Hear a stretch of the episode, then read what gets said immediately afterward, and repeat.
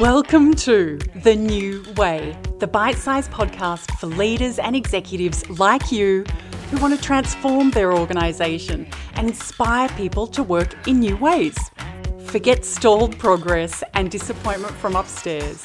Each episode, I reveal how to communicate your vision, drive change, and become the leader that everyone loves. No BS or fluff, just the practical info that you need.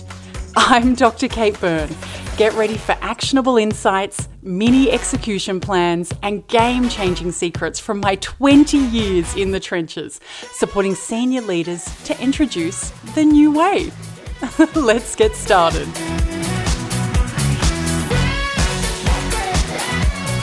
Hello, hello, welcome to another episode of The New Way. I'm so excited that you're joining me for this one. How are you traveling? Today is the first day that it feels like spring is in the air for me here in Canberra. The sun is shining. It isn't bloody raining or freezing. I've got outdoors and our windows open to let the fresh air and the sunshine in. And this light is definitely putting a spring in my step today. I hope that wherever you are, I um yeah, I really hope that you're feeling the same and that there's something that is you know, keeping your spirits high. So, today I'm pulling back the curtain and sharing my take on a commonly held belief. And look, I should say from the outset, you might not agree with me straight away as I'm talking about this, and that's okay.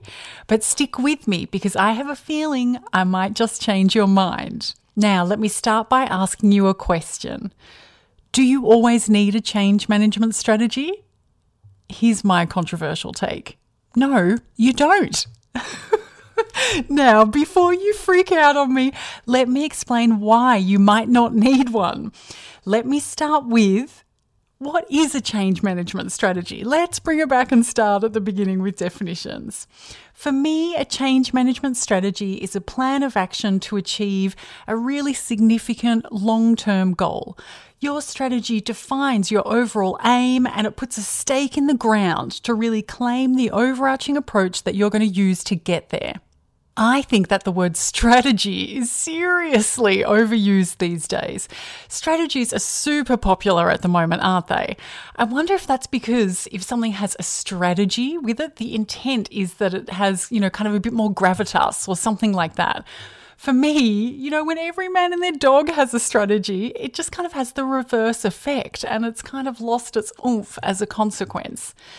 Now, before we dive in, let me say for the record to the organizational change managers that might be listening to this, yes, you're probably working on very important elements of a change or transformation program right now.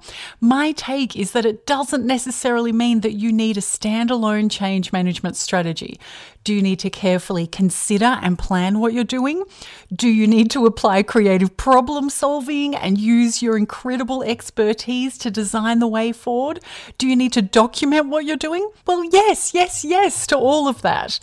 I just don't think that a brand new change management strategy is appropriate or relevant to every project or initiative. So now that I've made that disclaimer, let's get stuck in. when do you need a change management strategy? For me, it comes down to needing a change management strategy for big ideas and for big initiatives, for big, bold moves. Everything else should just have an action plan that aligns with and fits under the big overarching strategy. My take is that your transformation program should have one strategy, one change management strategy, and then it should have a series of action plans to deliver it. Now, let me give you some examples here.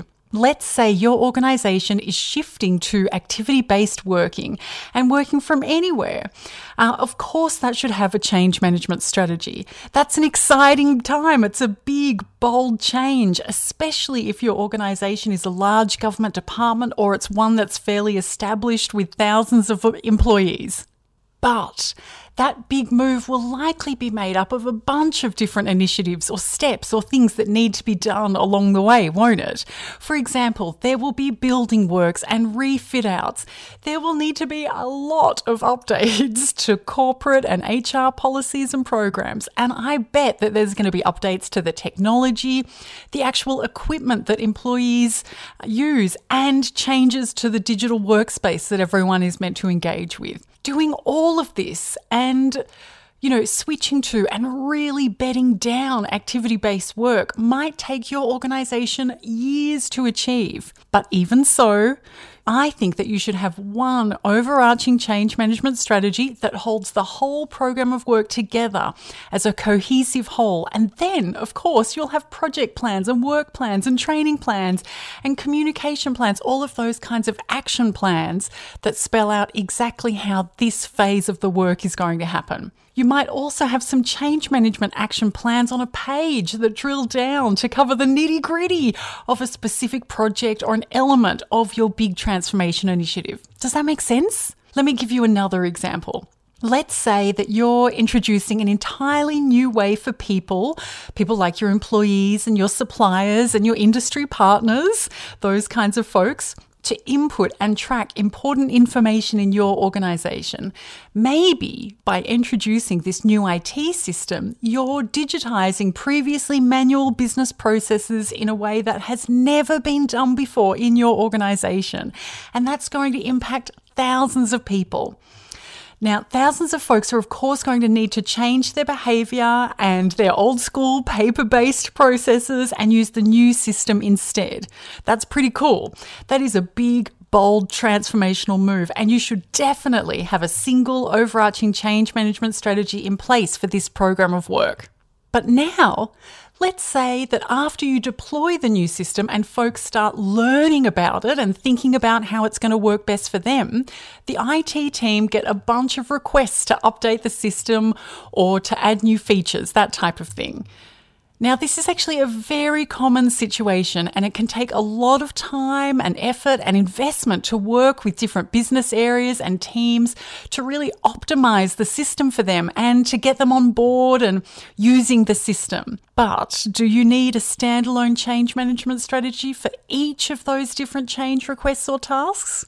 No, you don't. No, you don't. In that situation, I'd recommend that all of the system remediation work and all of the ongoing change management effort is aligned to a single overarching change management strategy. And then to appropriately consider, control, and document all of that work that's going on, I recommend that you have action plans sitting under that bigger strategy. So perhaps you have a change management plan on a page that refers to, uh, you know, the change impact assessment from the overarching single strategy, the single change management strategy. Perhaps you have training and coaching and communication action plans that lay out the aligned and coherent actions that your change team will follow to help solve the business problem and support system adoption. You see, the big opportunity of having just a single change management strategy with many action plans sitting underneath it has to do with alignment. When all our change management actions really are underpinned by the same big picture understanding, the same approach, and the same delivery principles and rules, well, the sum of our efforts really are bigger than all of the constituent parts. It really does happen that way. Given that change management strategies are for your big, bold moves and that they cover longer term aims and significant goals, I think it's worth spending a bit of effort to get it right up front. The bigger and more important your transformation vision, the more important it is to get your strategy right up front. Your change management strategy is the foundation and the compass for all of the change effort to come. And of course, this is especially true when you're likely to have a number of action plans that are going to sit underneath your change management strategy in the way that we've just talked about. So let's now talk about the most important part of getting your change management strategy right. First up, it is incredibly important to appropriately diagnose the business problem. now, this means really understanding the business problem that your transformation agenda and your transformation initiative is going to overcome. Experience tells me that this isn't as easy as you might think. In fact, I see a lot of change management strategies and plans that are focused on solving the wrong problem or the areas where the change effort is going to be invested. It's just unlikely to deliver the results that are really going to help solve the business problem. So it's worth spending a bit of time on making sure you've clearly identified the business problem upfront. I've heard people say something along the lines of something like if you have one hour to create a strategy, you should spend 95% of your time clarifying and defining your understanding of the business problem, and then only 5% of the time coming up with a solution. Well, the same thinking applies to your change management strategy. Now, a quick tip I have to help you out with uncovering the real business problem that you're dealing with and that you're trying to solve is to ask yourself and your change team the question why is that the problem you're solving five times in a row? So, for example, let's say you ask yourself what problem your digital transformation initiative is solving, and you come up with something like to get all employees using the same platform. That's cool, but then I suggest asking again why is that the problem you're solving? Maybe your answer will be something like so all of the organization's records will be in the same system. And then ask the question again why is that the problem you're solving? And see what comes up. Perhaps it's going to be something like to meet our new legal obligations, or maybe it's going to be to be more efficient, or perhaps it's going to be to align to the system our parent agency uses, or maybe it's going to be to get ready for a whole of government shared services arrangement, whatever it might be. Go through this activity and ask yourself and the team five times, and it's going to help you identify the core business problem that you must address with your change management strategy. Of course, part of defining the business problem is really understanding what we want to achieve. Your change management strategy needs to cover the vision for the future, the desired end state, why we need to change, and what will be different in the future. It's super important to understand where the business is at now. And as far as I'm concerned, that just isn't possible without really understanding who your stakeholders are, engaging with them, as in live human to human uh, engagement to understand where they're at, what's worked and what hasn't worked in the past, and using benchmark data to describe the current state. That is going to be really helpful. You're going to thank yourself later on for doing that. for me, that is the basis of any solid business readiness and change impact assessment. And it's just not possible without getting out there, talking to people, really listening, and checking out what's going on with your own eyes in the business, so to speak. Next up, a great change management strategy needs to consider the options. You need to decide the best approach and you need to claim the overarching approach that you're going to take to solve the business problem. Now, for me, this is the main meal of the change management strategy. Everything else was just a starter, it was just an appetizer that helped us get to this point claiming the overarching approach to take is critically important, especially now that we agree that we have to have just a single change management strategy with many action plans sitting underneath it. For me, the last really important things to include in a change management strategy are the principles, the policies, guidelines, and business rules that we're going to follow to deliver. These elements are like the roadmap that everyone is going to abide by and use, like the road rules. These are the things that will help us bring our overarching approach that we've claimed to life across all of our change effort. So, there you have it. That is my take on whether or not you really need a change management strategy. And of course, I also just mentioned a few of the most important elements that I recommend you include in any change management strategy. I know that not everyone will agree with my perspective on this. I know it's a little bit controversial. I can just imagine some old school change managers listening to this and shaking their heads. Do you agree or disagree with me that not everything needs a change management strategy? I would love to know.